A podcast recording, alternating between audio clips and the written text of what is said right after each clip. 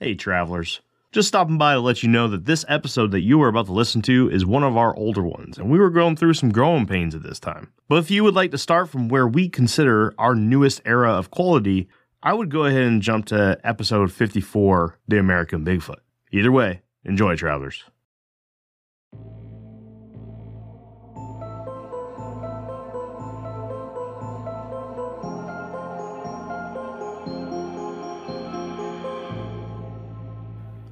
Welcome to Infinite Rabbit Hole. I am your co-host CJ here with Jeremy, that's me. wow, I'm not used to being on this side. you're exuberant. Anyways, we're kind of talking about a different kind of topic today phobias. Yeah, it's it's going to be a good one too because phobias are going to be kind of an important concept for a lot of the topics we have coming up in the future.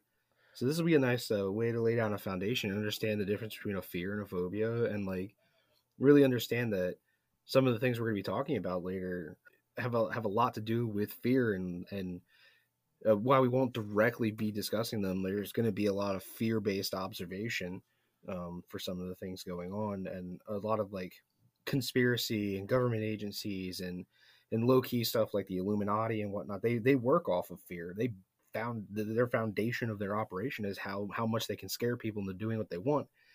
Uh, so it's kind of good to talk about it. Absolutely. You know, the other day when I was talking to you and I was like, hey, man, what do you want to talk about? You said you wanted to talk about phobias and one in particular. And I was like, ooh, man, I don't know. That's like, that's so outside my wheelhouse. But I was intrigued. So I did some research onto it. And man, I'll tell you, it was very easy to fall down this rabbit hole. Oh yeah, yeah, for one hundred percent. Coulrophobia is crazy. So, coulrophobia. before we really get into coulrophobia, shouldn't we like give like a foundation for that too? Like like you know what's a fear, what's a phobia, and the basis behind that, and the science uh, within a phobia. Well, here. So, according to healthline.com, a phobia is an excessive and irrational fear reaction. Often, many people would confuse being uncomfortable with something as a phobia, but having a phobia is much worse and can actually be clinically diagnosed. Top 10 phobias. You got any uh, idea what any of these could be? Um, I know the first two are arachnophobia. Then uh, I can't remember the name for it, but it's the fear of snakes. Uh, I don't remember after that. All right, so I, I checked on psychology.com and they had a really cool article where they, t- they talked about the top 10. We're just going to go backwards here, kind of list them off and see if there's any surprises in here. So, number 10 is mysophobia. By the way, guys, I, I highly apologize for any mispronunciation, but mysophobia is the fear of germs or dirt. Yeah, that's uh, one of those uh, phobias that are considered a complicated phobia. you know, I knew somebody who was uh, afraid of like their hands. They had to wash their hands after every single thing they did. And it wasn't just one of those things where it was like, okay, I just used the bathroom. I'm going to wash my hands. That's something that you're taught as a kid. This was like, I just picked up this cup from the cabinet. I got to wash my hands before I touch the milk in the refrigerator, wash my hands after that so I could touch the cup and the milk. It was that insane. And I didn't realize the meaning behind it all until I, I you know, I'm not gonna lie, I kind of sidetracked and went down a different hole in this one and kind of did some research into that because I was so curious about about what my childhood friend used to go through. That's some insane stuff, man. So people really go crazy with that one. Yeah, and then the the biggest thing about uh, myso- mysophobia, I think is how you say that, is that they used to confuse it with obsessive compulsive disorder, and they actually had to reclassify it as a phobia because it's not technically obsessive compulsive. Because because you have to think um a, a phobia is actually an anxiety disorder. You know, I didn't I didn't actually look to see if uh, OCD falls within in the realm of anxiety disorder, but I know that the the whole germaphobe uh, concept um, was moved and reclassified from OCD to phobia. All right, so number nine, Taramer hanophobia. Anyways, it's the fear of flying. Yeah, that's that's crazy. Um, I actually uh, in during my research I read about that, and they're saying that it's a a completely irrational fear, being that uh, flying is like eleven thousand or eleven million times safer than driving a car, and that actually had me thinking, like, yeah, but if we were in the air as often as we are in a car, would it really be safer? Yeah, that's one of those things where you got to play the numbers game to see if it really is safe. That's that's definitely an interesting point. Yeah, yeah, it's like it's like measuring crime rate in one country to another just because of total numbers instead of per capita. It doesn't make sense. Right. So number eight is social phobias. I'm sure everyone's seen somebody with a social phobia or knows somebody or has a social phobia. I'm surprised that one's not higher up. Yeah, I have a social phobia. Really? I cannot handle large groups of strangers being behind me. I need to be able to see them, and I'll press my back up against the wall, or I'll have an entire anxiety attack. Jeez, man. I have like I don't like going to Walmart. no, it's not. It's not like that. Like, um, I can handle being in stores and and like walking outside and stuff. But if you place me inside a room where there's people in very close proximity and in large numbers, uh, I need to be able to see that crowd because I don't Really? trust them. I'm not. I'm not. It, it's weird because like a phobia, you think it's like fear, and it doesn't inspire fear in me. It just gives me anxiety attacks Yeah, yeah, like because I don't know what's going on. I don't trust the situation, and I have to have my back against a wall so I can see everybody and know that like no one's gonna jump me or something. Well, that's one of the biggest symptoms of somebody actually having a phobia as to just a an uncomfortable feeling or a fear of something is that they they literally feel like they're having anxiety attacks when when they're put in these situations. Oh yeah, no, no, it's hundred percent an anxiety attack. I know exactly what they feel like. Oh man. So uh, all right, never mind. We'll stick we'll stick to this. I'll I'll get to that in a minute. Anyways, number seven, uh, trypanophobia, which is the fear of injections. I got that one too. Really? See, I don't Yep. have a problem with it. It's okay. Like you can stick me with a needle, and I can get tattooed. I love getting tattoos, but um, if I can see the needle, it's a problem. My blood pressure will shoot straight up through the roof, and I'll start Really? sweating and stuff. Yeah, can't handle needles. Oh man, the Navy just needles you all the time, like all like I said, I can I can handle it. Like the pain, like it doesn't hurt. Like once you stick me with it, like I'm okay. I don't even say ow where I don't wince. Nothing. I just Yeah, I don't like the idea of a substance being in- injected underneath my skin, and it's so, I can't see it.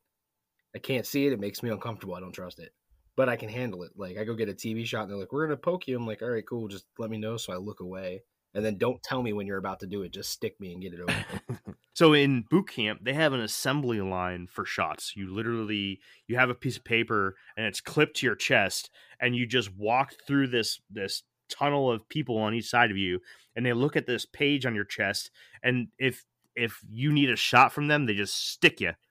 And you just keep walking with your your arms, uh, with your sleeves rolled up and your arms out, and they just keep sticking you. And at the very end, they have you bend over a table and stick this giant needle full of penicillin right in your butt cheek, and they call it the peanut butter shot. It's a horrible day, Why would you call something like that a peanut butter shot? dude. Have you ever seen pure penicillin? It's so No. thick. Okay, so you get this shot on your butt cheek. And it literally makes a bulge on your butt cheek. You got to rub it. They tell you to sit on it and everything, and your your leg gets numb. They even tell you like the next morning, don't get out of your rack too quickly. Like ease out of it because you can collapse. Oh, Yeah, like this stuff is thick, man, and there's a like a mound of penicillin underneath your butt cheek skin when after they do though? it. Why? Why give you all the penicillin? Dude, do you oh man, let me tell you about all the people that got sick in boot camp. It's literally like all the illnesses from all over the country and a couple, you know, t- territories outside the United States all come into one building out of a hundred people that share this one room, and people just get sick with everything. Yeah, see, I, I, I would have been okay on the. I would have been okay with everything. I just would have had to like look up. Like, yeah, I'm not gonna look. Just stick me. I'll be all right. so the peanut butter shot, they make you all bend over a table, and it's like four of you, and you all have to look in each other's eyes while somebody's while they uh while they While go they stick it around. in your ass. Right. That's exactly what they do. And if you flinch, they they they stop because you can't tense up while they're doing it. I guess it just doesn't go in right or whatever. I remember when I was doing it, I tensed up when I when I felt him coming, and I tensed, and he's like, "No, man, you got to you got to chill out." It just sucked. it. Just take just just take it, man. Oh all right. man. Number six, astrophobia, the fear of thunder and lightning. Dude, I love thunder. I mean, I've seen it. I've seen it a lot in like cats and dogs and like really young children. I can't believe that's ahead of social phobias. I feel like I feel like that's wrong. I mean, I'm not a psychologist and I'm not a writer for psychology.com, but I don't know, man. I don't know. You I mean you see the way a lot of people react to fireworks and stuff. So I don't know. I mean, the first time my son heard uh heard thunder go off, like the very first time he experienced a summer storm, man, he took off like a bang shot and hid behind us on the couch. So the next one is cynophobia, the fear of dogs. I, I I see a lot of people afraid of dogs. Me too. I'm not surprised that one's up there like that. I feel like it would be more justified to be more scared of cats, but yeah, I see a lot of people afraid of dogs. I mean, dogs dogs are kind of scary. I think because we see the most common cat that everyone sees is the is the common house cat, and I mean honestly, yeah, I, I have a couple cats, but if I was get threatened by my cat or my full grown German Shepherd, I would definitely be more afraid that my German Shepherd is going to tear me limb from limb than the few scratches I'm going to get from my cat. You know what I mean? Yeah, when a cat goes all out and attacks you, though, it could be all over. Well, not your cat. Your cat's the size of a house, but a, cat, cat, cat will be all over you, all over the place, biting and scratching, running down the center of your back. And dogs, at least, dogs a bigger target. Like you're gonna get bit, but like maybe you could punch it in the face or something. Like they're really, really hard to to fight a cat. I don't know, man. I'm not. I'm not surprised by this one personally. All right, number four, agoraphobia, or the fear of situations that are hard to escape, such as crowded areas. Yeah, that that one's like a really specific phobia too, where it's it's not necessarily like outdoor spaces or something like you're afraid of. It's it's anything that you perceive that there's no escape from. Right. And yeah. uh, it's a really complicated phobia. Like I was reading in a little bit on this one too. Uh, I guess uh, people who are put in jail or prison inmates actually find out that they have this phobia after they actually get locked up. As long as they're clinically diagnosed with agoraphobia, they have special places that they can put them. Because if they keep them in cells, it's actually a form of torture and they could be getting a lot of trouble for that. Right, right. So, number three is acrophobia or the fear of heights. Yes, I'm, I'm not a fan of the heights. Don't like them. Yeah, I wonder if roller coasters fall into that one because I won't go near a fucking roller coaster. Uh, when I was doing the research, it was uh, I, I fell into the one category that like it's possible that I'm just I just have a fear, not necessarily a phobia, but uh, I don't like bridges. I don't like being on bridges. Not like little small things that go over a creek or something like that. Yeah. Um, not a big deal. But if if we're going over a large bridge that spans over an entire river, uh, if I'm in a car, I can pretend I'm on the road still like, and I'm not 120 feet above the water. Yeah. But if I have to walk on a sidewalk, ooh, oh man, I don't like it. so it. on my way to work every day, going down to the base, I have to go under two tunnels in the water. Yeah. See, I mean, well, see, under doesn't bother me so much.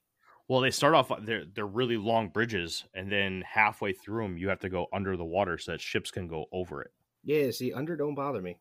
Oh man, I can swim. If the water comes in, I'm good. I already I know I can swim. Oh, right? Oh man, I don't know. I don't know. But, these are long. I mean, these are long. They're not. They're not like you know. You're in there for at least two or three minutes before you pop back out the other side, going at full speed. I mean, that's that's fine. I can hold my breath for two minutes. like, I'm good. Like, you know, it, it sounds it sounds really weird. and It's really super irrational, but I'm not afraid of dying. If there's a situation where if it goes wrong, death is guaranteed, I'm okay. I'm afraid of surviving because it's going to hurt really, really bad. I wish I had that fear. I'm the opposite, man. I definitely fear dying. But uh, you know what? You know what I learned doing this this research is that the fear of dying isn't technically a phobia because phobias are irrational fears about harmless things or things that are are less harmful. So like such as, you know, flying in a plane. It's supposed to be harmless, right? And people will literally ruin their lives by not going on a plane. Let's say someone they've been accepted to Arizona State University and they live in New York, right? And they literally will not take that flight out there to go to orientation or whatever. Uh, so they choose a community college closer to home, you know, some something like that. But a fear of death, I mean, that's the ultimate punishment is death. I, I, you know, I don't like I don't like calling it a punishment because a punishment is an option. Like you can avoid a punishment by acting right. You can avoid a punishment. Right. Death is coming for all of us. There is no getting around it. It's coming. Yeah. But I don't know. It, it's like the ah, man. It's like the ultimate outcome Wor- Yeah. The worst possible outcome that can happen is that you die.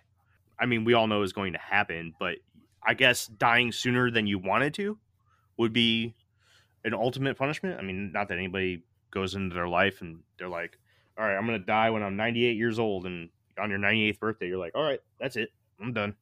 I mean, I, I guess that. log it out. Like, um, yeah, you know, I mean, it's, it's just one of those things where, like, if it comes for me, it comes for me. Like, I accept the fact that one of these days death is going to come looking, and it could be tomorrow, it could be 50 years from now, whatever.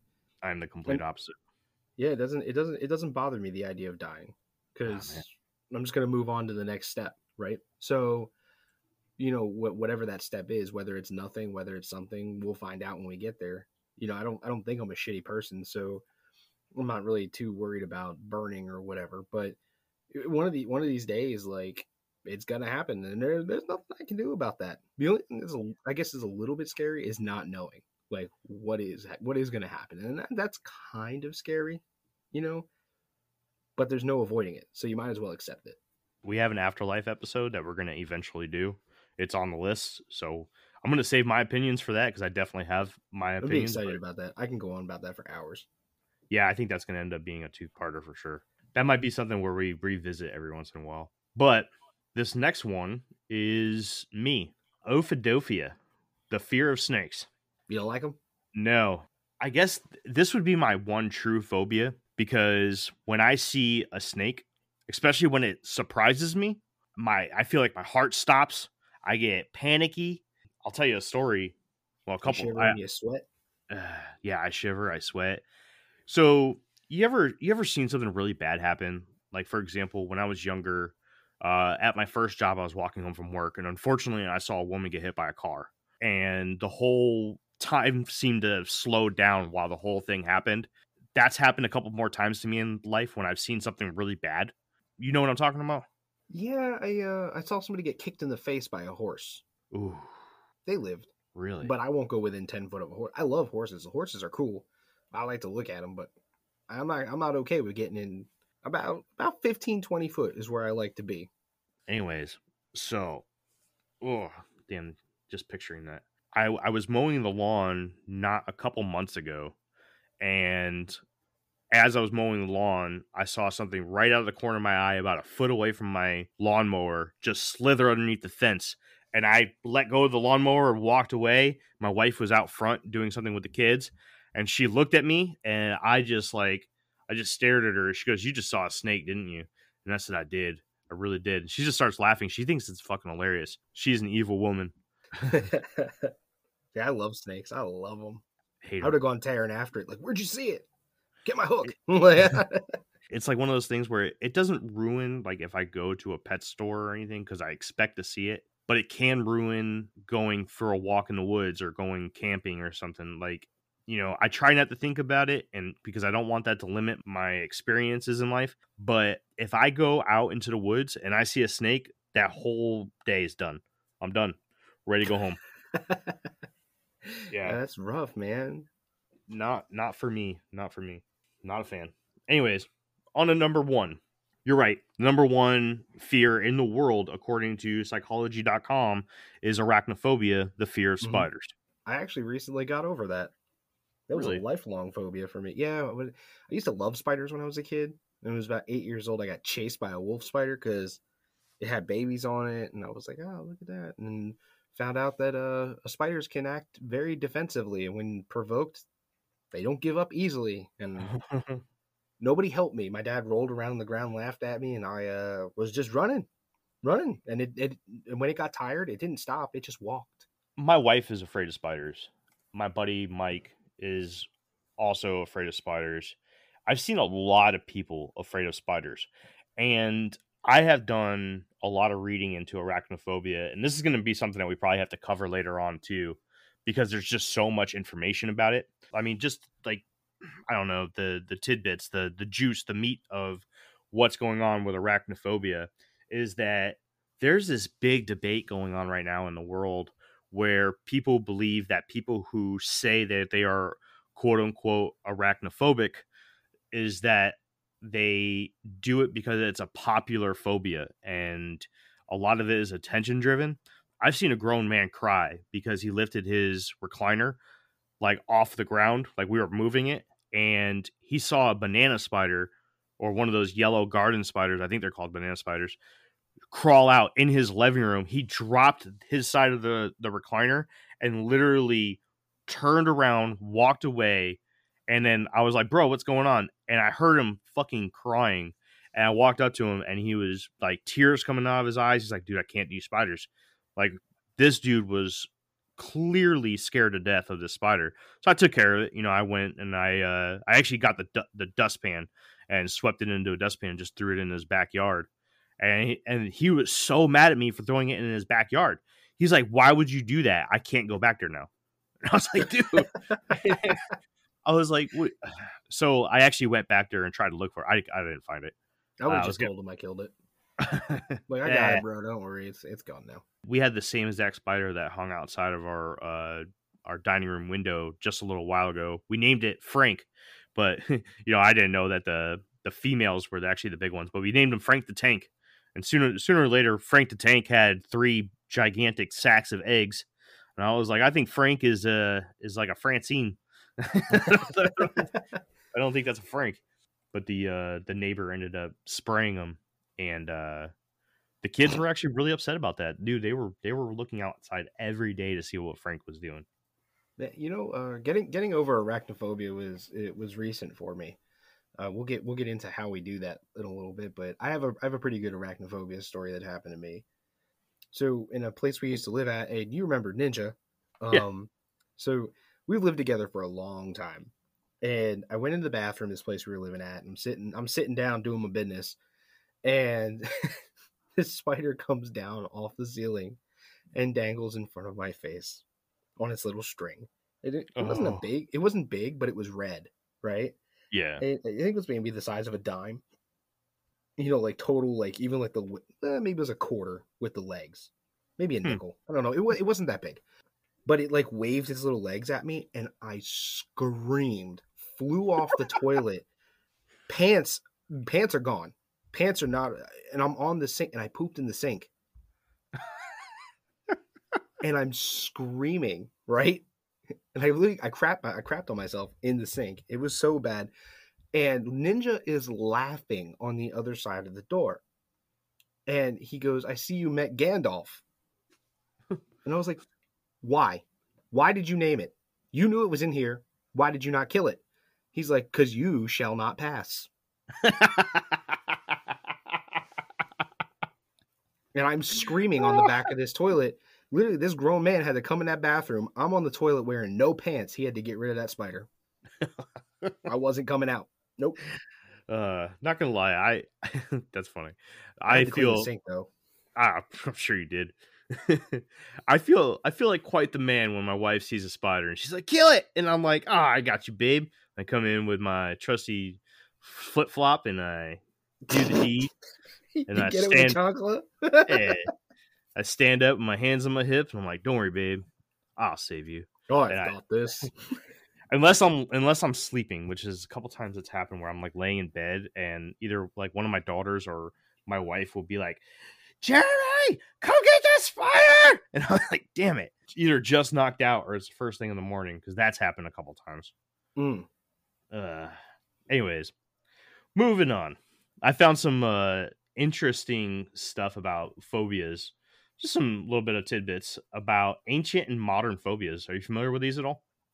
Um, to to a point, I I was more interested in the science behind what causes a phobia.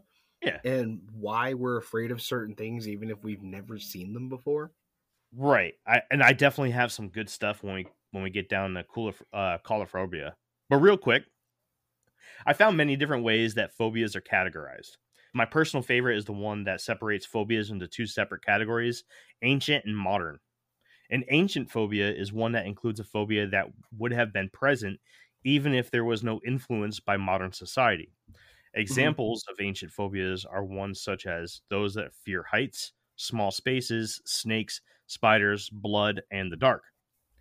A modern phobia is one that exists due to society and the advancements of mankind.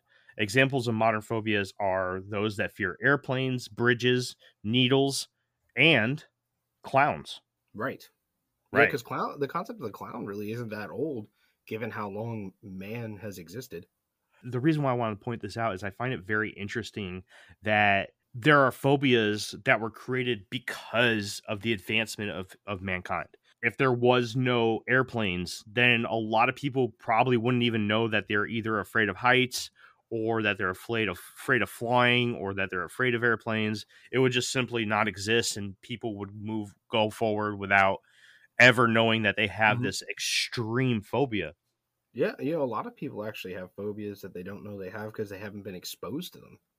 True. That's very true. Yeah, because of because of the way phobias work. There, and there are people with certain genetics that predispose them to phobias. I think that one of the best examples that I saw was the parent that has twins, and one twin falls off the couch because they were jumping and they get hurt. Now they won't climb the furniture, but the other one just jumps like crazy. And, oh, not twins, uh, just siblings. And the other one's just jumping like crazy. And regardless of how many times this one falls off, it just gets back up and keeps doing it. It's the the ones carrying the gene, like a recessive gene or, or whatever it is, carrying the gene that predisposes them to phobia, and uh, the other one doesn't care because they don't have it. That's Was it, interesting. was it interesting? I mean, it, it's that's not a really great example. It's just the one that I liked because if you think about it, because it's like I mean, coming from the same parents, they should have the same genetics, like whatever. But yeah, like uh, you, have these these genes that all, uh, activate within you and predispose you to certain types of phobias, and like what you were saying with like ancient phobias, um, those phobias are oftentimes passed in our genetics specifically, like your fear of snakes. Back back uh, back in the day, I mean, in the day, we're talking uh, living in caves, nomadic lifestyle. Back in the day, snakes um, and spiders would have been seen as a threat, and the fact that most snakes, so there's no such thing as an aggressive snake, right? There's defensive snakes, and then there's feeding responses and when you when you encounter something like a human being you're not going to really experience a feeding response most of the time so these are defensive responses where they puff up and they hiss and they get big and they rattle their tails or you know all these different defense mechanisms that they have snakes are evolutionary designed to be frightening. That's how they survive. They scare things away from them. Um and they, they these things would have been seen as a threat and those uh, fears will be passed from generation to generation to generation because evolutionarily uh, speaking, um, the people that avoided those creatures died less often. So that fear would just be passed, and then it would take precedence because people survived because they avoided those animals. Hmm. It was it's a really interesting concept. And then there was also a study that suggested that uh, you're more likely to be afraid of the things your mother is afraid of than your father. Really?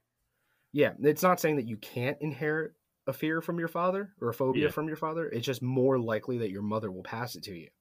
So uh, it made sense that because my mother is a horrible arachnophobe, she will scream in the most dramatic of fashions.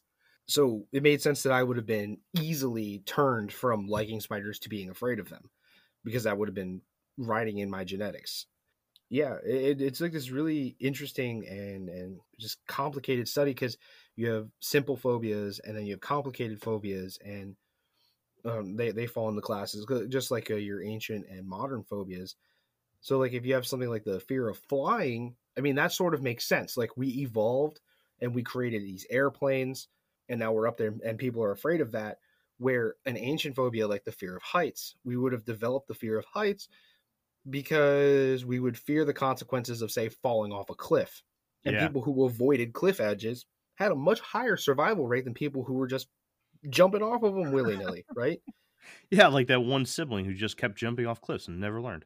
Right right never learned they just they just fall down hit the rocks and one day they just don't make it and then they Yeah. then they fail to breed because they didn't make it I'm sure. Very true. So you have something like the fear of heights, which would e, easily evolve to be the fear of planes because you're way high up in the air, you know? Hmm. And though fall, surviving a 30,000 foot fall happens, it's not likely you're going to live through that. So I don't know if my mom is afraid of snakes. I don't think so, but my dad is. I think my dad is very similar to me, and I might have gotten it from my dad because I remember one time we were moving a playground that he had built for us a little like swing set or whatever that he Yeah. built for us out in the, the yard. We are moving it from one side to the other, and he was pulling it, and he had lifted it up and was dragging it, and a snake came out, and he just he dropped it, and he's like, "Yep, not doing that today," and uh, and uh, I remember he put like a rock or a brick underneath it to kind of tilt it to one side to let the snake go out, and like he waited three or four days uh, to even go out there and attempt it again. Yeah, I mean, you're talking about tens of thousands of years if you trans if you trace your ancestry back far enough. The fear of snakes makes sense in an in an evolutionary sense. It makes sense.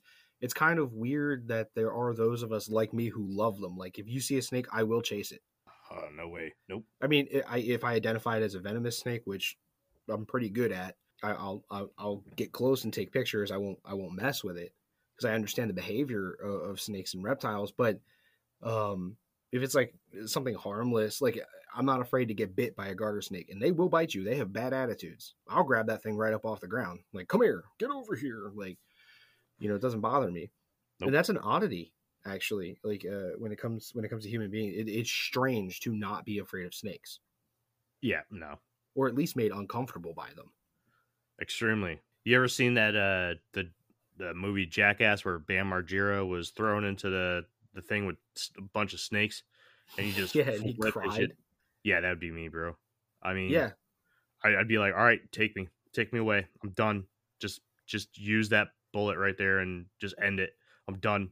i'm surprised he didn't have like a heart attack or something like I, I would rather take one than than have that experience, dude. Like when I saw that, when I saw that scene, I felt that in my soul. Like I felt for Bam Margera, man. Like I I wanted to be like I wanted to go help him, but at the same time, if I ever had the chance to help him, I, I wouldn't. I'd be like, all right, yeah, uh, Bam, you're ah man, you're you're screwed, bro. right i'm gonna live because i'm faster Yeah. ah man. That'd be my worst nightmare. Absolutely. oh no i completely understand But I actually found a possible explanation that might be kind of more down your path.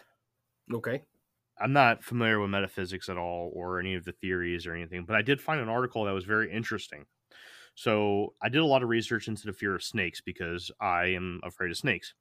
And I came across this article that said the title of it was I'm afraid of snakes and I used to be a cat. And I was like, hmm, that's strange. So I clicked on it and it, they were talking about how uh, phobias could potentially be linked to a past life or a past life experience. Like uh, this person is like, I love cats. I am extremely affectionate towards cats. I have three of them at home. They are my children. I also have children, and I love them just as much as my children. And I would do anything for them just as they were my my children. So I believe that in a past life, I might have been a cat, and I believe I was a cat that died by a snake because I am terrified of snakes. And I was like, hmm, imagine if, you know, like we just talked about in a couple episodes ago, the soul or the consciousness, like if if the consciousness was in a the body of a cat, right? A feral cat, and that feral cat was eaten by a snake. And that's just so embedded into the consciousness that when it's reborn again, it has those fears built into it. I mean, I, I don't know anything about this. It's not something that I necessarily believe. I just thought it was very interesting, so I thought I'd bring it up. I mean, in, in a way, it makes sense. In a, in a a passive, latent memory, I'm not necessarily certain if if we take part in in being something like a cat. I mean, I, I guess. I mean, who knows? But to to say something directly like, "Oh, I'm afraid of snakes because I was a cat and I was killed by a snake," maybe. I mean, why do you think that though? Would be like the question that I would ask. Like, like what what led you to believe that? I mean, I understand you love cats Hmm. and that makes you think that you were a cat, which loosely makes sense. But you know why? Why? What, what experience have you had? Have you had like dreams? Um, have you experienced something, visions, anything uh, that would lead you to believe that? Uh, do you meditate? Like anything? Uh, there would be questions yeah, but I mean, I'm not. I don't want to. I don't want to say that she's wrong because for all I know, she's right. But it it, it seems like a strange thing to me. It did to me too. I just thought it would be interesting to bring up a, that point of view in this episode. Yeah, in a way, like following what I believe in in, in a metaphysical sense, it, it does make sense. Uh, I mean, it's right in line um, with if that's how it was going to be. I mean, that is how maybe it would work. But uh, I would just be curious as to what what led her to believe, other than I like cats and I'm afraid of snakes. This is the Yeah. conclusion I came to. There, there's, there, there- I would expect something more than just, well, you know that. You know what I mean? Yeah, I'm not gonna lie. I had a, a lot of other stuff that I was more interested in reading. I just kind of read the synopsis on that, so I didn't didn't really dive deep into it. But I was like, cool, noted. I guess I'll uh I'll put that out there for CJ to dissect a little bit. But anyways, let's uh, you ready to move on to our phobia of the day? No. Ooh, Um, I want to talk about uh, real quick uh, treatments for phobias and, and how people get get over them. oh, absolutely. Let's do it, man. Hey, everybody, bear with us while we take this quick break. The one of them that uh, I came across was really simple. People were like, "Yeah, if you have a phobia of something, you simply avoid the thing."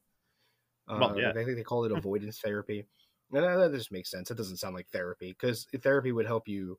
The idea behind the therapy is to overcome the phobia and remove that, and cure the anxiety disorder, or at least dull it to a point you don't notice it anymore. So that doesn't really feel like a therapy to me. Uh, the one the one that I did um, a little more studying on, and one that actually worked for me specifically, um, has two names. They either call it immersion therapy or exposure therapy.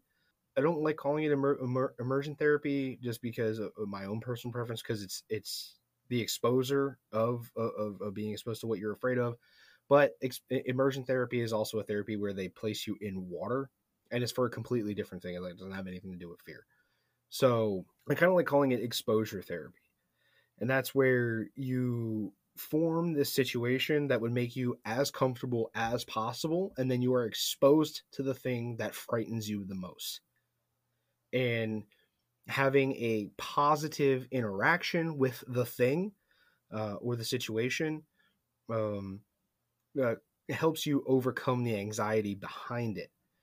And I, I personally did this with with spiders. I'm I I wouldn't say I'm completely past being afraid of spiders. Um, they still make me uncomfortable, but I can be around them. I can look at pictures of them now. Like if we went to the zoo, I'd be okay with seeing them in cages where I wouldn't have gone into the room before. I would have literally been like, "You guys enjoy. I'll be on the other side with a Dippin' Dots when you get out."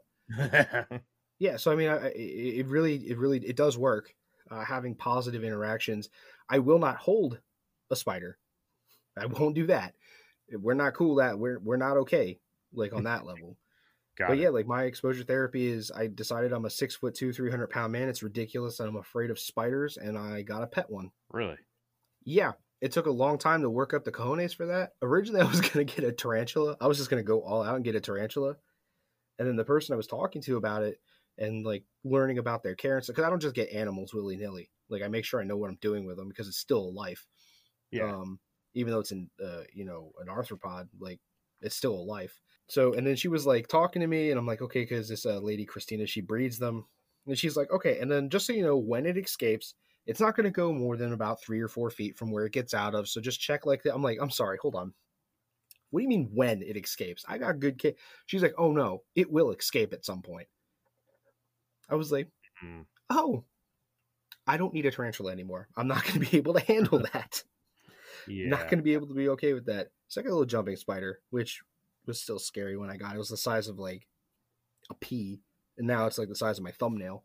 But uh, I made sure I got one that was like had like the bright and frightening colors and just as scary as I could possibly get it. And eventually, I was able to feed it myself and give it water and if it when it does escape i'm able to chase it back into its enclosure and it did hop onto my hand once and i froze like an ice cube but yeah I'm, I'm, i guess i'm not a completely over my arachnophobia but i am removed enough from it now that i can be near a spider and uh, be okay my wife has asked me on multiple occasions if we can get a snake. I will admit there is a there was, let me be clear, there was a sliver of thought about getting a snake. I can't do it, man. I can't. Like I've I've gone to the pet store. My my wife works as as a uh, receptionist at a, a vet office, and they're inside of a pet store. You know, I've I've looked at the snakes, which I can do. I don't like to like just go up to them. You know, I like to look at them from a distance and then be like, okay, there it is. Right. Is, there any, is there any other snakes around it? Because I, I want to be able to tell like where they are and stuff. I don't I don't like going up to a cage and not seeing a snake and being like, okay, there's supposed to be a snake in here. Where is it? I need to know where this thing is. Then I'll just get away from that whole area. That's not that's not for me. yeah. I can't. You've got some balls, man. I can't do that. This- I mean, it took a lot, dude. Like it, it really it took probably a year and a half before I was finally like I made the decision that I was going to do it. And I know my story, like I, I shortened it up, but it really was it was about a year and a half of watching like I what I did was I started by seeing pictures of my friends' pets. I have a friend named Zane, he's got a tarantula, and I would look at his pictures of his tarantula. And when I stopped sweating while doing that, then I started looking at like YouTube videos and started watching a channel called like The Dark Den um, and Exotics Lair and stuff. Um, and then when I was finally comfortable with that, then I kind of like would check them out at the pet store a little bit. I never kind of got comfortable with that, but it took about a year and a half before finally doing it. And it was just having baby steps and like, all right, this was a positive experience. Nothing hurt me. And I'm okay with that now. And now I know my subconscious knows that I'm not going to get hurt Yeah. and just moving forward slowly. So like when it comes to snakes with you, like the the thing is, is you would have to make those baby steps. Reptiles know, they know, like they're like dogs. They know you're afraid. You'll you'll secrete pheromones which they're susceptible to. They can detect the moisture on your skin. They know you're shivering. Like they understand that you're afraid, and they also understand that if they're in the hands of something that they're that's afraid of them, there's a really good chance that it's going to hurt them which will make them act defensively. And you're more likely to get bitten in a state of fear than you are just handling them in general. So you would really have to work on being able to get close to them, maybe maybe just being in their presence, um, and then maybe at some point reaching out and touching them for a couple seconds, but not actually holding them. Like it, it would be a process to get through, and, it, and it's a lot, and it's going to stress you out Mm, nah. Yeah. like I'm I'm I'm getting at some point a western hognose snake, and I think I think they're the most one they they have the most the, the most adorable face I've ever seen on a snake. Uh, they don't really bite. It, it was a really rare situation for them to bite you. When they they act, they'll tell you about how they're going to bite you. They'll huff, they'll puff, they'll hiss. They'll they'll do what's called a dry strike. Uh, not a dry strike. That's um an actual bite, but they'll do a, a false um, tag where they'll just headbutt you and make you think they're biting you but they like and then and then when that doesn't work they play dead they have like these little tantrums and it's it's hilarious like they just have the most dramatic thing in the whole world but they are rear fang venomous and a lot of people hear that and they're like oh my god it's venomous but like it can't like you at worst you might get like a like a swelling they say if you're allergic to bees to not risk it because if you have a, a bee venom allergy there's a chance you might have like a, an anaphylactic reaction Mhm. but there's like been nobody ever in the history of ever killed by a hognose. But they they they will act they'll hood up, they hood like cobras a little bit, and they'll hiss and like it, it's it's funny when they have one with a bad attitude problem. But that that's not something like like in your case, like if you were going to touch a snake for the first time, it's like a ball python. Because they don't bite anyone. They're really cool. They're super calm. And they can hold on. So like if you like freak out, you know, if you do if you do get the balls to hold one of them and you freak out, they're, you're not going to fling it across the room and hurt it. It's going to latch on. It's going to hold on because like, oh shit, I'm all over the place. Oh man, if that ever happened to me, I'd lose it. you know, but like they're not going to. That's not. I've I've been I've had a ball python strike me before, but I've also been around probably a couple hundred of them. You know, and I've had one that was an asshole, and that's just because he came from a really bad home where it was abused. So Who would abuse a snake? You know, Wow. it we've rescued it. Like we had a six foot iguana for a while that my old roommate drove six and a half hours to Ohio, picked it up, and drove six and a half hours home. Uh, it was originally this lady's uh, daughter's iguana, and when she went off to college, the lady was left to it, and the lady was terrified of it. So when she had to feed it, she would go in and like smack it with a broom and stuff to get it out of the way. So this Oh. iguana learned, and iguanas have horrible, horrible. They're terrible pets. Don't ever get an iguana. They're terrible. I mean, Wow. there are the cases out there where my iguana is like a puppy. Great, awesome for you. I, it, that's that's a rarity. Iguanas typically suck, and then this one was abused on top of it. So this thing triple sucked, and yeah, we had this thing in the house. But yeah, they end up in these situations and in the hands of people that shouldn't have them, and these people abuse them. Hmm. They, Yeah. they learn to that humans are something to be feared, and reptiles. I mean, there are aggressive reptiles, but when it comes to things like snakes, there's no aggressive snake. There is not a snake in this planet that is going to chase you. I mean, maybe an anaconda, but like you're not. But that's a feeding response. That's Right. not a I want to hurt you for the sake of hurting you. You have defensive, and then you have feeding. So, if it wants to eat you, if it's big enough to eat you, it might try. But anything else, it's all defensive. So, if you don't give it a reason to be afraid, it probably won't be, especially if it's been socialized ahead of time. I don't know, man. I don't think that would be my therapy choice. It's the only way that I've really gotten over it, you know? Yeah.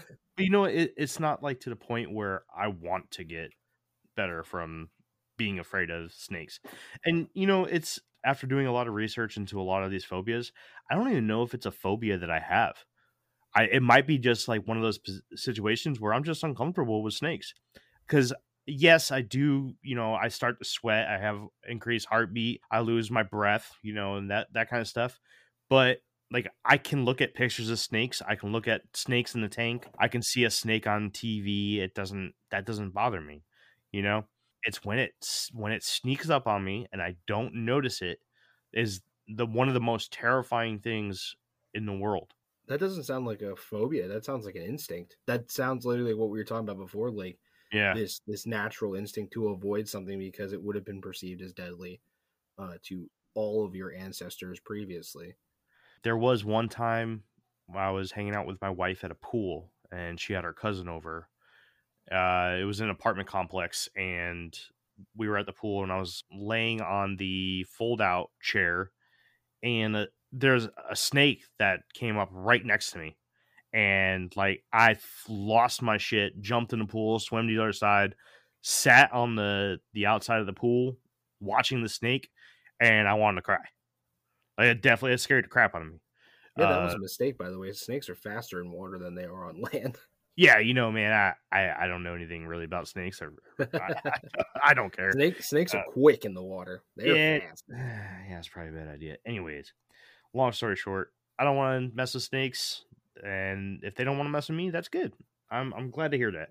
Yeah, they 100% don't. Like Good. if you if you leave them alone, they are more than happy to ignore the fact that you exist. That is good news for me. I can go back hiking. Awesome. yeah, like if you see one just chilling on a rock and you walk past it, chances are it's not even gonna move. Good. Yeah. If I see one chilling on a rock, I will go a football field away from it and walk around it.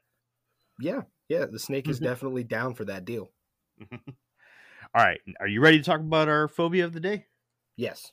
as we t- said before, our phobia of the day is going to be coulrophobia, the fear of clowns. I picked that one on purpose. Coulrophobia. Although some people may feel uncomfortable around clowns, having coulrophobia is rare. People suffering from this phobia may experience symptoms such as nausea, panic, shaking, increased heartbeat, sweating, and trouble breathing when they see a clown, and may go to extreme lengths to avoid being anywhere near them. Having an actual phobia to clowns is best treated or discussed by a mental health professional. Yeah, it's only like seven point eight percent of Americans experience the fear. Yeah, so this is another one of those that, you know, like I was talking about with arachnophobia, where the article I was reading is that it, it seems to be a, another fad phobia. Yes, there are people that are legitimately afraid of, of clowns and spiders. That is definitely true, and I'm not claiming that there isn't, but the numbers may be inflated due to people claiming to be afraid or phobic against something Attention seeking. Yeah. Yeah against clowns or spiders and so the, the numbers aren't really true I, I do know a couple people that are afraid of clowns. My mother is one of them, but I think her initial fear from clowns came from the movie It. Apparently, that's a lot of people's uh, reason for being afraid of them. Yeah, we're gonna get into that in a little bit. I've got a little bit of information on that too. I got a pop vinyl of Pennywise sitting right next to me. Ooh, my brother is a big fan of uh, Pennywise. I think he's got a pop vinyl too. I've got a ton of. Oh, hey, Dash is here. What's up, man? The podcast cat is dropping by to say hi to everybody. By the way, Cats kill snakes. they it, you just became cooler, dude. Let's talk about it. Why are people afraid of clowns? The Geisinger Medical Center's website, geisinger.org, lists three possibilities as to why people may fear clowns. The first being the uncanny effect. Are you familiar with this at all, CJ? Um, I know that the term "uncanny" was coined by Sigmund Freud. uh, to to explain uh, something that doesn't make sense. So like like uh, you, you're experiencing a phenomena or or an action or something, and it doesn't make sense that it's happening, but it is. Yeah, that's that's exactly what I'm going to get to. So this effect is described as being something both familiar and unfamiliar at the same time. So this explains why some people are also creeped out by dolls, robots, and zombies, just to name a few other examples that go along with clowns. The uncanniness of seeing a human figure with human details, but also seeing clear differences is one of the reasons why some people become extremely uncomfortable around such things such as clowns. In the case of clowns, seeing a distorted face that has been painted on, exaggerated clothing, attitudes, and demeanors create a very uncanny experience, which may lead many people to literally having a panic attack. Yeah, they say most people at bare minimum are uncomfortable around clowns. It's actually pretty rare for people to love them. Most people are uncomfortable, and then 7.8 to 10% of people actually legitimately have the phobia. Clowns don't bother me at all, man. Not at all. I don't care. They don't. They don't particularly bother me either. I won't, I won't go out of my like. Someone's like, "Oh yeah, we're gonna go here and see a clown." I'll be like, "Why? Like, okay, is it gonna do magic or something? Like, why are we doing this?" But the reason, the reason I wanted to talk about clowns really is the science behind, you know, like, some of the stuff we're talking about here, the, behind why people are afraid because it's fascinating, and Oh, yeah. with the science behind it, it's amazing that more people are not terrified by them I agree. because they they say like they with with the makeup and stuff like you said they they have these human features but it's not quite human. Yeah. and the big thing about that is our brains and like uh, our vision and like the way things uh, we perceive things we're we are programmed to recognize other humans emotions. So when you see a smile you know it's happy you see a frown you know it's sad but then you experience a clown um, and they have this this makeup smile. The other thing that we're programmed to recognize is false emotion. So when somebody's faking it we know. Right. and when you see this fake smile it creates a, a sense of distrust in you. And that's why most people are uncomfortable by them because instinctually you can't trust this. This this is a thing. It is lying to you. It is lying to you from the moment you saw it. Which it Um, literally makes sense why we're uncomfortable around clowns. That's the biggest uh the biggest thing when i was reading through this too because that's the second possibility uh listed by this website by the way um and i'll dive a little bit more into it after a second but that was the distrust. Okay. Yeah it's it's uh here I'll, I'll just read it real quick. The second possibility stems from how humans are raised to read signals from each other to understand another's mood or actions. When looking at a clown with a smile painted on their face it is hard to determine their true feelings about a situation.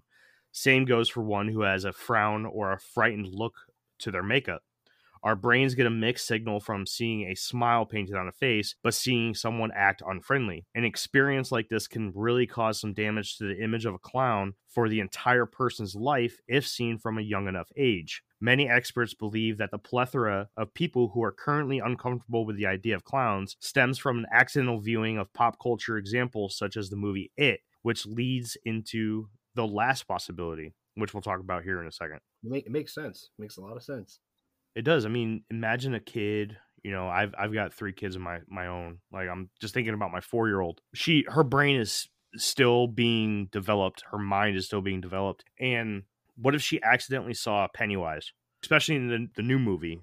oh i refuse to watch the new movie Oh, why? It was good. I, my my media uh, intake was extremely regulated when I was a kid. Music, my parents had to, if I got a CD, it got taken away from me until my parents listened to it. Really? I wasn't permitted to watch horror films until I was 13 and it was the very first horror film that I ever saw. Nice. I'm not afraid of clowns, but that movie scared the, the hell out of me, and I, I, have no ambition to actually watch the new movie because of it. Uh, it is so good. I like the first part better than the second part, for yeah, sure. I'm okay. I'm okay. I don't need Do to you- see it. If you ever do, I don't think that you're going to be upset about it. I don't. I don't know about that. I don't know about that because it's going to bring up that past trauma from that Stephen King's. It is horrifying. That movie is scary as shit. You're right. You're right. It is definitely scary. It is, and I couldn't imagine my four year old seeing that. Anyways, let's get let's get this last uh, possibility out of the way, and we'll we'll talk a little bit more. The last possibility listed listed by Geisinger.org is pop culture. Many current events and topics in pop culture may contribute to a person's fear of clowns. A few examples of clowns in pop culture are, of course, Pennywise from Stephen King's It, Twisty from American Horror Story Freak Show, Sweet Tooth from the video game Twisted Metal, my personal favorite, the Joker from Batman, Violent J and Shaggy Two Dope from the rap group Insane Clown Posse, and Captain Spaulding from the movies House of a Thousand Corpses and The Devil's Rejects. Any Oh, one of man. these potentially being the introduction of clowns to many young minds, leading to a lifetime of coulrophobia. When children witness something as being harmful, they can be persuaded throughout life that these things may be bad by their childhood minds. Even though the child has never experienced a clown in person, they may have seen something or have been told something at a young age that set their beliefs for a lifetime. Along with many different clowns speckled throughout all of pop culture, there are real life clowns that haunt our news, such as the clowns that showed up in 2016 in the deep woods, backyards, and along the roads of many towns and cities across the United States. But Mhm, let's not mhm. forget the most horrifying real life clown of them all, John Wayne Gacy, also known as Pogo the Clown. Mm, he had a body count. Did he ever? 33. 33 confirmed. Yeah, yeah, that that's true. There was like seven or eight that they think that he was also associated with. He also claims like a whole bunch too. So I just want to put this out there real quick. Am I interested in serial killers? Yes, but in the same way that I'm interested in a lot of other things that aren't Bigfoot related. Like I'm interested in learning about everything. But this documentary that's coming out on Peacock TV about John Wayne Gacy, this looks like something I have to I have to see it. Uh, The, the psychology behind how their brains work is what fascinates me about serial killers.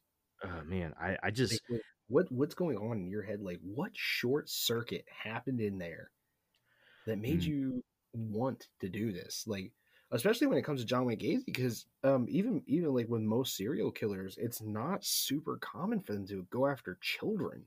This whole thing and maybe one day we do a deep dive into John Wayne Gacy. I've got a little bit of like the meat of what happened, but for the most part, maybe we'll do a deeper dive later on. Ugh, dude, it's just so creepy. Like it gives me shivers thinking about what he did and, and like how could you do this? There's a reason children are cute, right? Children Yeah. are cute because it inspires us to protect them and take care of them. That's a, that's an evolutionary feature in in babies and children across the animal kingdom in general. Um, I mean, obviously there's the exceptions to the rules, but when you when you look at a child, your natural instinct is not to do them harm. And then you have this this guy who put it made himself a clown so that he could be put into a position to be exposed to children so that he could do them harm is the complete opposite of a human being. Like, like I can't even watch Law and Order SVU. Like, since becoming, I used to be able to watch it, and I'd be like, oh man, that's messed up. Since becoming a father, if I put like almost every episode on SVU is like someone's like, oh, this person did this to this kid, and it'll make me sick. You know, so I'm like, I, my stomach's messed up. I don't even want to watch this. I can't watch the show anymore. And I feel like maybe that's a bit of an exaggerated response, but I feel like it's normal as compared to, you know what I'm gonna do? I'm gonna slit his throat and stick him in my basement. Boy, you know what time it is. It's it's horrifying. Let me let me get this out of the way and we'll we'll discuss John Wayne Gacy a little bit. No, sorry, I get excited. Ah, man, it's cool. It's cool. So, John Wayne Gacy was not only one of the most horrific serial killers in the history of the United States, but a man who committed his brutal acts dressed as a clown. Gacy was a serial killer and sex offender who used his persona as a clown named Pogo the Clown to assault and murder 33 young men.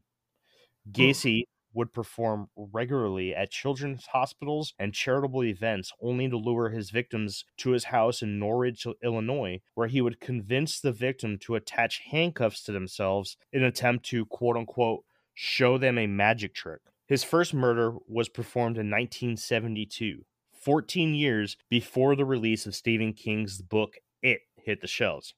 By the time he was finished, John Wayne Gacy was convicted of 33 murders, a record for the most by any one individual in U.S. history at the time. The newspapers and news outlets publicized the stories everywhere and were readily available to wandering eyes. John Wayne Gacy is thought to possibly be the origin of the first boom of cases of coulrophobia here in America. Dude, that's steep. Like that cuts you deep knowing like what he did. Especially if you're like a parent, you're just sitting there like, oh my god.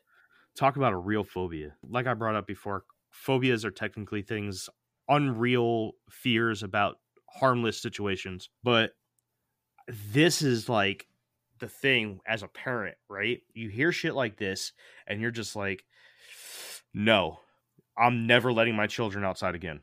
Right. They will never see a clown. Fuck McDonald's. Nope, not never. given given that phobias are typically like an irrational fear and you can't explain why people are afraid of it the concept of coulrophobia is super interesting to me on a psychological level because it makes sense to be afraid of them or at least to dis- or at least to be uncomfortable and distrust them they say like you're you're designed to detect these emotional responses in other humans and they're giving you fake responses and your brain knows it's fake so it, it, it doesn't make sense to me that coulrophobia itself would fall so low on the phobia scale. It's it's strange. I'm trying to think about it, like like why? You know what I mean? Yeah, the reason why I think it it does fall so low on the the phobia scale is because well, in in most cases, it helps to have an influence at a young age. So as long as you know people are staying away from uh, a movie such as it as a young age or something along those lines, you, you're not so prone to grow the phobia of clowns. You know what I'm saying? I, I think it's highly influenced by your childhood Ronald McDonald's out here putting in work. Well, but the thing is, is that you know, as a kid, that's a uh, that's a positive thing. Kids look forward to going to McDonald's. I know when I was a kid, I used to I used to look forward to my four piece chicken nugget and and a little uh, hamburger toy. Mhm. You know, Mhm. Well, that's what I mean by him putting in work. He's out here providing the positive experiences in favor of clowns. What do you know about these clowns in 2016? Oh yeah, of course. Uh, we actually had one come down our street during trick or treat night, and it was pretty. That whole thing in in 2016 was a little devastating for us. It was the first year we decided that we were going to really be giving kids candy, and like we went all out, dude. I spent, I think I spent like thirteen hundred dollars on Halloween decorations and Dang. costumes, and we decided like it was me and Alan and Carrie and like a couple of our like our roommates and stuff, and we are like, what are we gonna do? We're gonna do something. We're gonna go crazy, and our theme was clowns. And what we did was we bought the last year's Halloween stuff because it was always it's way cheaper than buying the current year's Halloween stuff. Right. So I spent thirteen hundred, but I got like almost three thousand dollars worth of Halloween gear because I mean it's Halloween gear. It's not Gucci, you know. It doesn't really change that much year to year. So we went with the clown theme and I had like a straight jacket. We had this like nine foot clown demon thing and and chain and like all this stuff. And then the stuff with the clowns in 2016 started happening. And I was looking I was looking at this and I was like, bro, no one's gonna let their kids anywhere near us, guy. and my roommate Alan was like, "No, we spent the money. We're doing this." And I'm like, "Oh no, we're definitely doing it. I'm not like I'm mm-hmm. not gonna spend the kind of money we spent not do it. Like we're doing it." And like we had we had three bins. We had a bin of like just cheap little candy, like dum dums and stuff, and then we had a bin with like chocolates, and then we had a bin of full size candy bars. We were letting each kid pick from each bin. But like we definitely had parents that wouldn't let their kid anywhere near our house. They they literally like would walk out to the street, past our house, then go to the neighbors. And then at one point we had this guy, he came down our street and he was in a clown mask and like these like raggedy clothes and was carrying an actual knife and just walked down the center of our street looking at people and like waving. Hmm. And we were like, really, You do know people are getting shot for that right now. Ain't that the like truth, that man? was happening. Like people were getting killed for doing that that clown thing.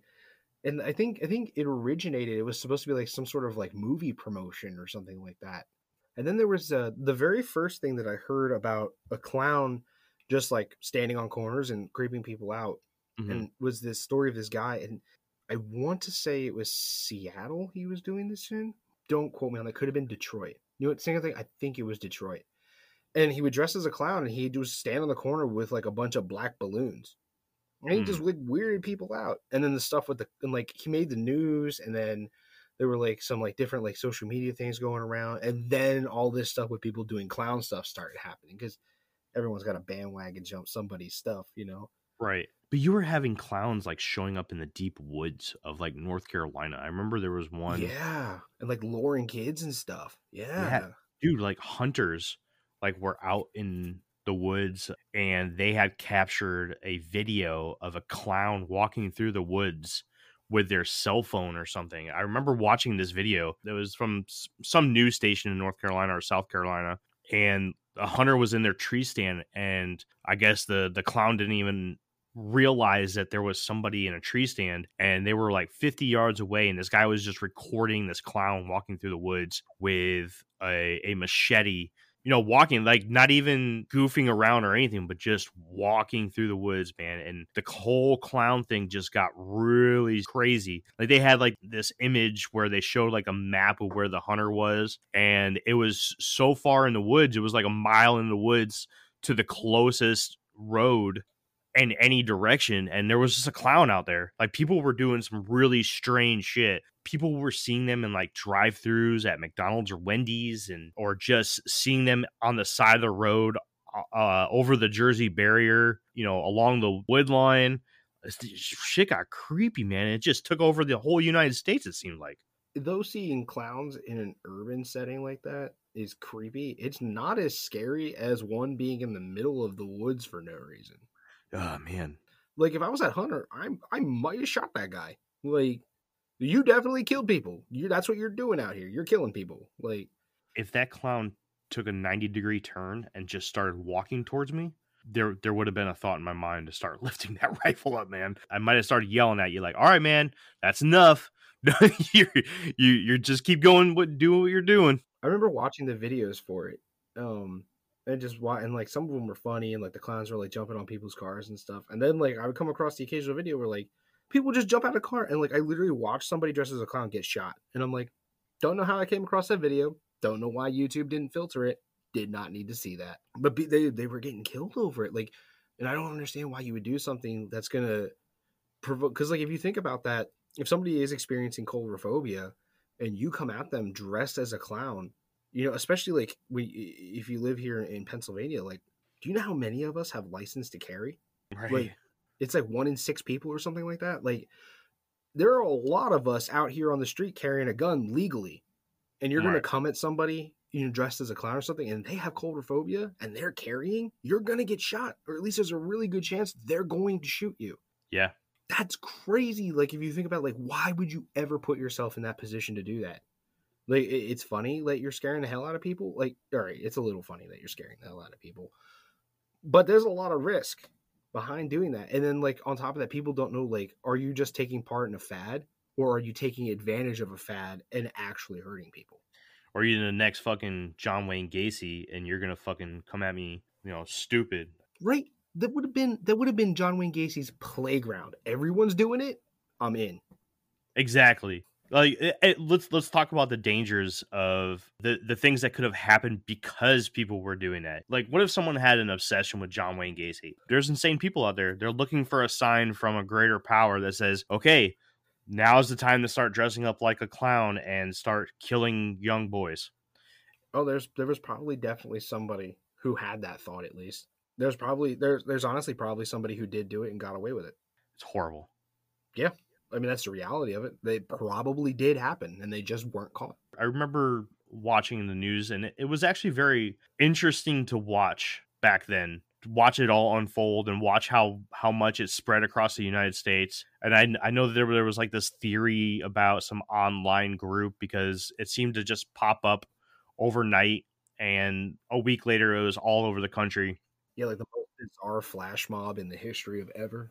I remember being very intrigued by it and and wanting to watch the news to see what was going on and you know you had all those people that were making these theories about how this was paranormal in some way and i think that's where i was really interested in it but obviously it wasn't because real life people were taking real life bullets Do you think that coulrophobia rates went up at an abnormally high scale during that time? Probably Like, there's probably people walking around now, right now, that are genuinely terrified of clowns now because of the whole incident.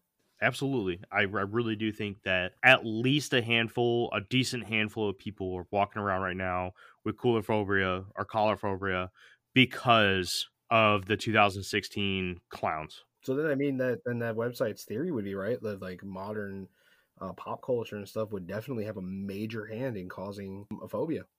Yeah, I, I don't I don't see why not. There's at least one person walking around on this planet that uh, now afraid of clowns because of the summer of 2016.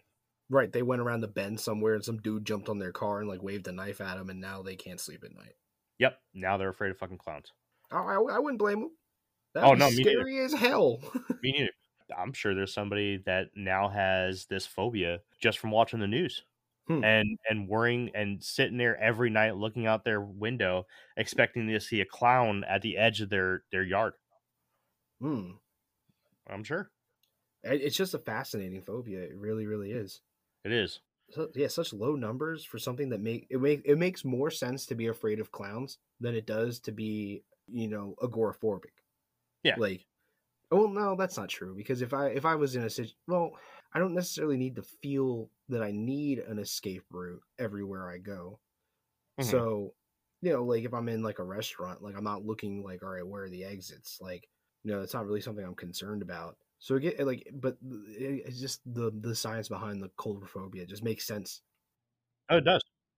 and you're just like, you know, there are so many things that everyone's afraid of that don't make any sense at all, and we have high numbers of these fears. But something that com- makes total sense, even in a sci- scientifically rationalized manner, and we have low numbers. And then we have these bizarre people that are obsessed with them and love them.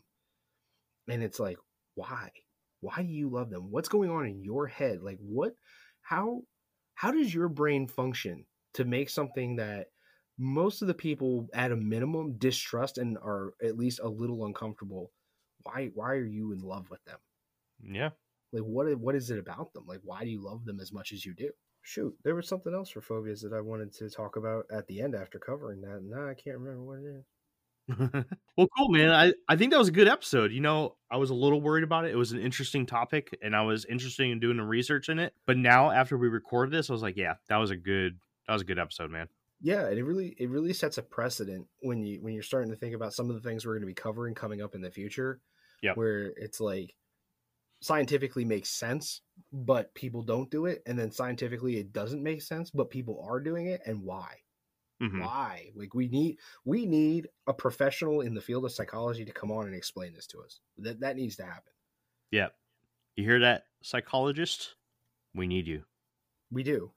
We do. We do. Because you you spent a lot of time in medical school to learn why these things happen, and uh, we didn't. So Reach out to us.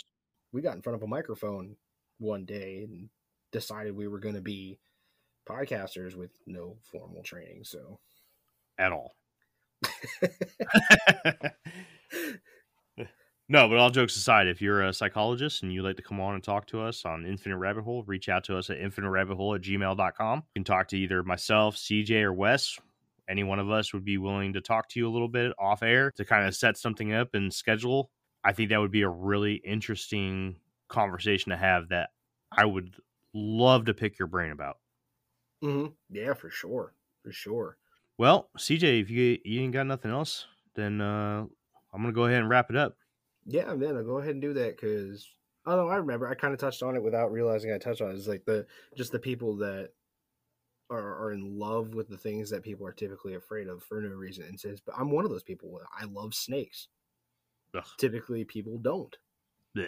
I'd be wondering. I'd be interested in finding out what's going on inside my brain that makes me so different in that field than say you, who have that very atypical and completely logical fear of snakes brought to you from evolution. you know. But, yeah. Yeah. All right, man. Well, CJ, thanks for uh, coming on again with me today, man. Yeah. This was CJ's first choice for the lineup of Infinite Rabbit Hole. So this one was all CJ. I think that this was a good one, man. I like weird stuff. Well, it's good because we do weird stuff on here all the time. We got some weird stuff coming up for sure that's going to leave people scratching their heads. Until next time, guys, we'll uh, see you down the Infinite Rabbit Hole. Bye bye. Hey everyone, thank you for joining us on this episode of Infinite Rabbit Hole. If you'd like to reach out to us, you can do so at infiniterabbithole at gmail.com. Follow us at facebook.com forward slash infinite rabbit hole. Follow us on Twitter at twitter.com forward slash infinite RH. Follow us on Instagram at infinite underscore rabbit underscore hole. We're always looking for someone that has a story to share. So if you feel like you've experienced a strange encounter with something that you can't explain, reach out to us. Let us know. Come on, have a good time, tell your story. And if for some reason you don't want to show up on a podcast, send us a letter in our email in a format that we can read to the fans, and we'll be more than happy to read it to everybody. Well, that's all for this episode. We'll see you next time down the Infinite Rabbit Hole.